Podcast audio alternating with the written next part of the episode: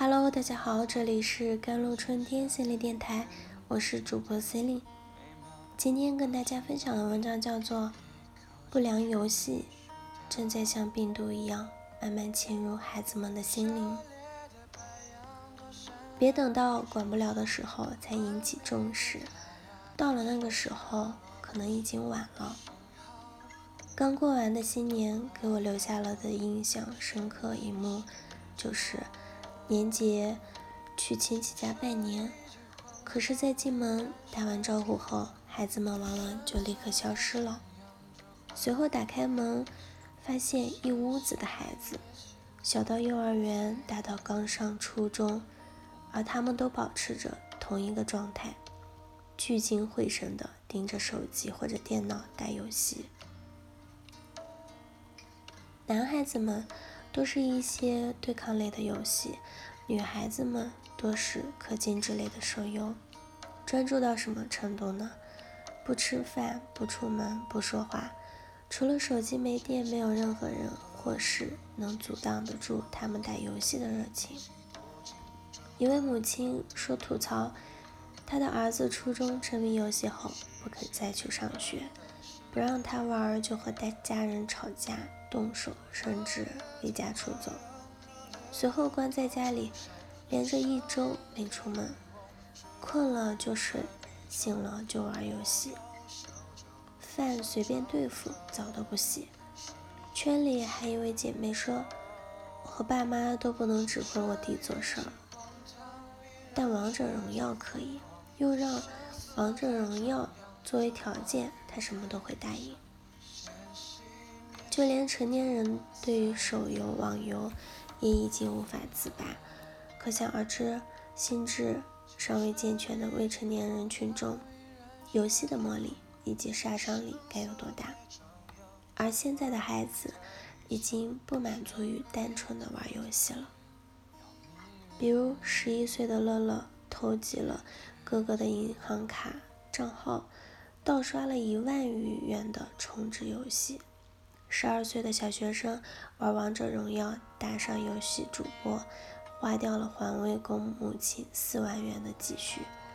十三岁男孩凌晨偷拿父亲手机给游戏充值，不到五十天消费了近三万。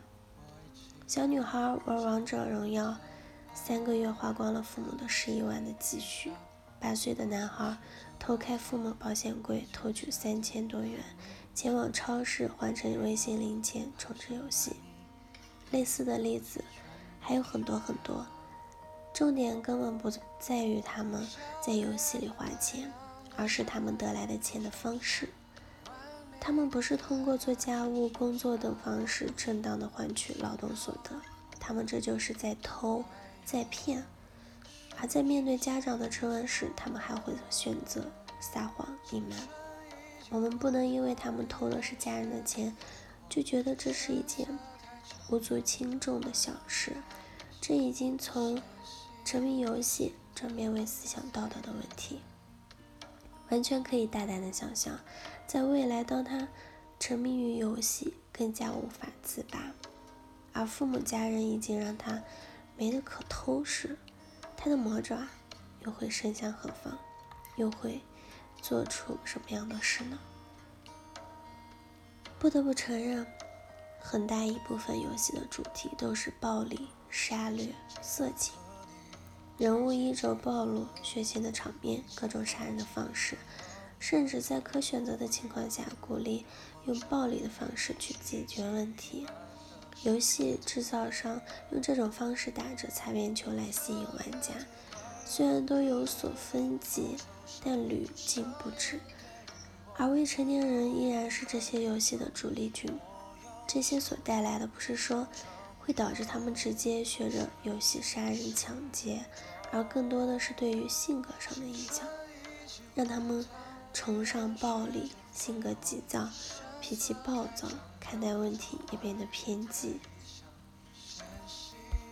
杭州十三岁的男孩痴迷，有些被妈妈。爸爸骂后，一言不合就选择了跳楼。一男孩为了筹集上网费用和父母动手，最终失手杀死了他的父母亲。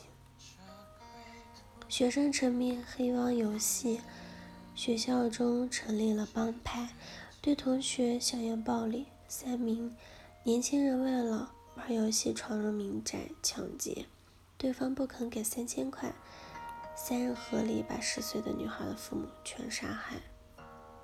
两好友一起组队玩游戏，因为其中一人操作失误未能闯关，两人发生纠纷，持刀的刺向了对方的胸部。前段时间了，美国发生了枪击案，造成了十七人死亡，多人受伤。那时特朗普针对该事件提出，游戏暴力内容要为枪击案负责。虽然枪击案离我们很远。但其实不难想象，当一个年轻的孩子沉迷于血腥、暴力、色情的游戏中，大家情节、暴力、英雄主义，对于是非观还未完善的他们来说，绝对不能说是毫无影响。